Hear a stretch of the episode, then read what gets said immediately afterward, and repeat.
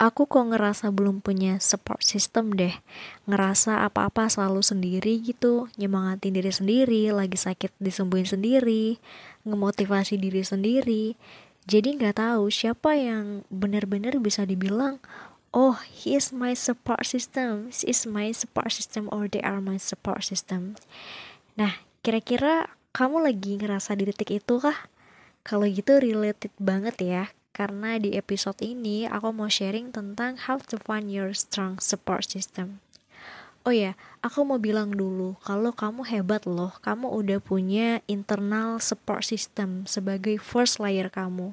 Ketika kamu selalu bilang ke diri sendiri, semangat ya, yang kuat, yang sabar, jalani aja, jangan gampang nyerah dan lain-lain, kamu udah nunjukin ke diri kamu sendiri kalau strong support system is also from yourself. But in the end of the day, sebagai seorang manusia sekuat-kuatnya kita, pasti ada titik di mana kita ingin didengarkan, ingin dihargai, didukung. Maka dari itu, kenapa kita juga perlu punya external support system sebagai second atau mungkin third layer support system kita. Dan From my point of view, siapa aja sebenarnya bisa sih jadi support system diri kita dengan catatan mereka adalah orang yang close sama kita. Gak hanya sekedar kenal aja ya, but they can understand you, they can help you, heal you, and support you. Jadi support system itu memainkan peran yang penting banget ya di hidup kita ketika kita lagi ngerasa krisis diri, ngerasa down, stress, kena mental issue, feeling bad, sampai rasanya pengen hilang gitu ya. Makanya ketika kita berada di titik itu, kita butuh orang-orang yang ada di saat kita lagi ngerasa nggak baik-baik aja. So, coba lihat-lihat lagi kalau kamu lagi gak baik-baik aja, siapa sih yang selalu ada buat kamu, yang mau dengerin cerita kamu, dukung kamu? Biasanya mereka adalah orang yang paling deket sama kamu, bisa dari keluarga atau dari circle pertemanan kamu.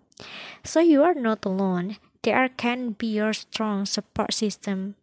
Jadi kadangkala jangan buru-buru juga buat cari circle baru untuk cari support system kita, tapi juga coba lihat-lihat lagi mereka yang ada di dekat kita. Lihat-lihat lagi kerabat terdekat kita, circle kita. Make sure juga apakah kita berada dalam circle yang toxic atau enggak.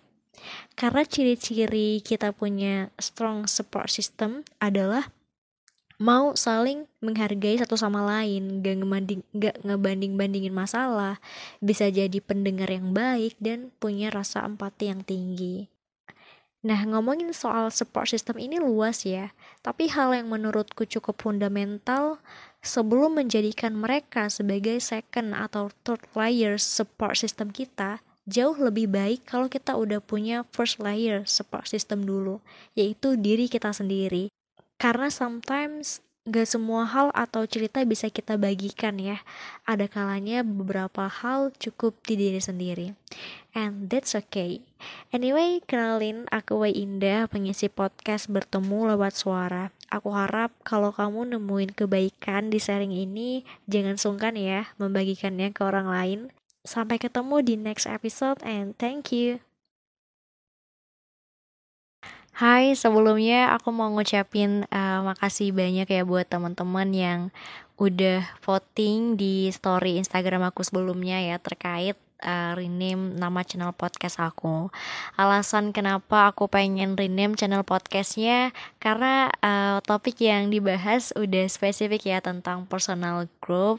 Jadi pengen aja gitu kayak ketika teman-teman baca nama podcastnya bertumbuh lewat cerita, oh ini podcast udah pasti tentang self improvement nih gitu. Jadi uh, kalau nama sebelumnya bertemu lewat suara kayak lebih general gitu ya namanya. Kayak kita mungkin bisa ngobrolin hal-hal yang random gitu. Tapi dengan nama yang baru ini bertumbuh lewat cerita semoga aku bisa bantu juga teman-teman to be the best version of yourself dengan topik-topik kekinian yang personal growth banget ya pokoknya.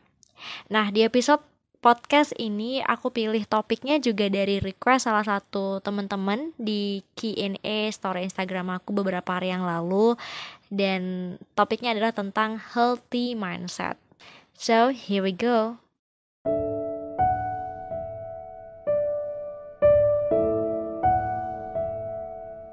Membentuk healthy mindset atau pola pikir yang sehat pasti ada ya elemen-elemen yang menyusunnya. Ketika kita punya pola pikir yang sehat, tentu akan berdampak juga nih dengan kondisi kesehatan mental kita.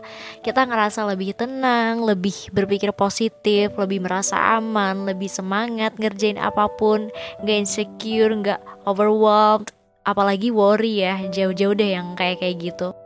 Nah, aku baca salah satu artikel dari theblissfulmind.com bahwa ada lima elemen penyusun healthy mindset.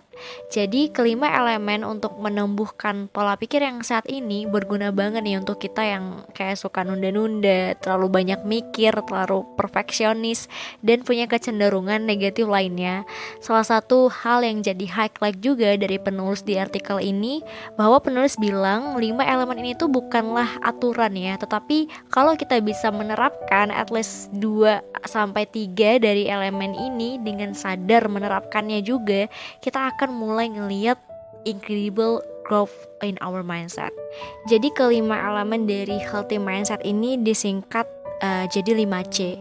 Calmness, clarity, compassion, concentration, and courage atau kalau di bahasa Indonesia ya jadi 5K calmness itu ketenangan courage itu kejelasan compassion itu kasih sayang concentration konsentrasi dan courage itu adalah keberanian. Nah jadi yuk kita bedah ya satu persatu.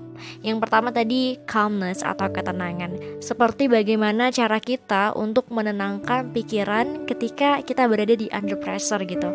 Pikiran kita rasanya ke mana-mana gitu ya. Berbagai macam emosi campur jadi satu sedih kecewa marah takut khawatir dan lain-lain yang ngebuat kita sulit untuk melihat keadaan yang sebenarnya jadi benar juga kalau kita pernah denger ya orang-orang bilang kalau pikiran kita nggak tenang gitu, kita nggak bisa berpikir terbuka gitu.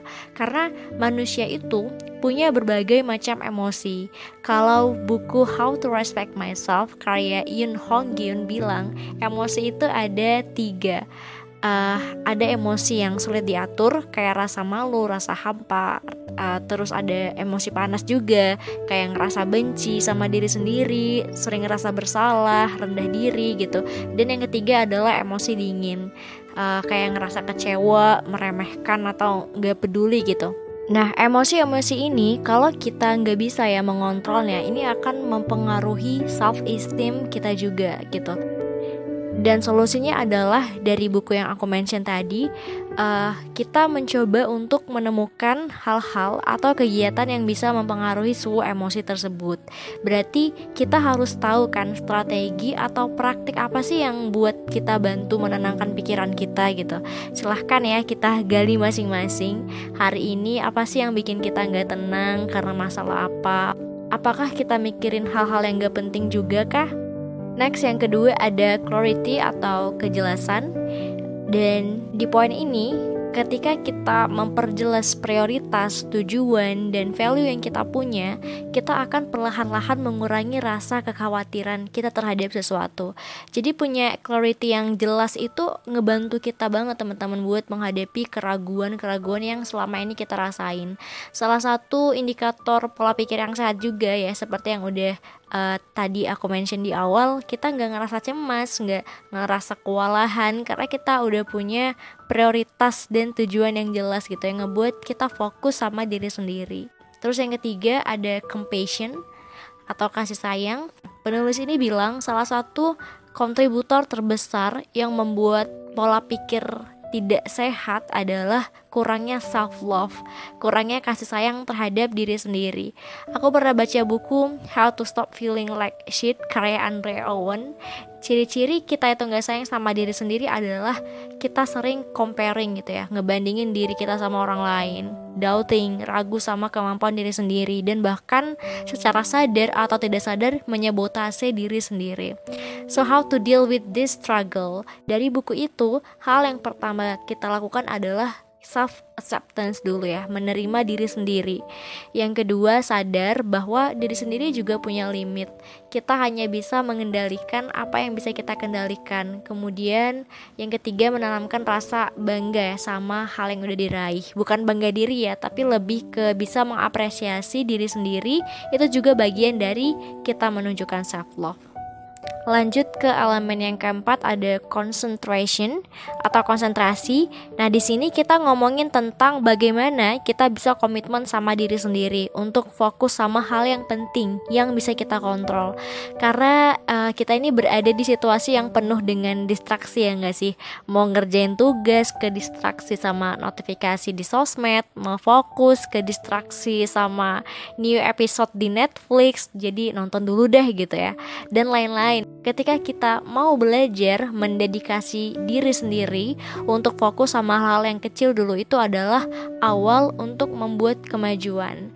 Jadi self esteem meningkat, pola pikir juga makin sehat. Dan elemen yang kelima atau yang terakhir adalah courage atau keberanian. Courage help us take action ya. Keberanian membuat kita berani ngambil tindakan. Kira-kira apa sih yang membuat kita gak berani buat take action? Nah, buku How to Respect Myself bilang uh, ada tiga mental penghambat tindakan dari dan realisasi.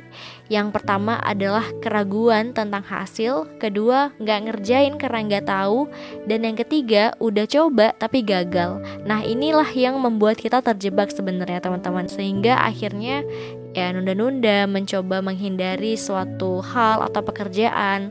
Padahal keberanian itu bukan kayak kita harus bikin lompatan yang jauh ya tapi lompatan yang kecil juga. Udah awal yang bagus seperti mulai ngerjain tugas yang kecil yang udah kita tunda sebelumnya gitu contohnya.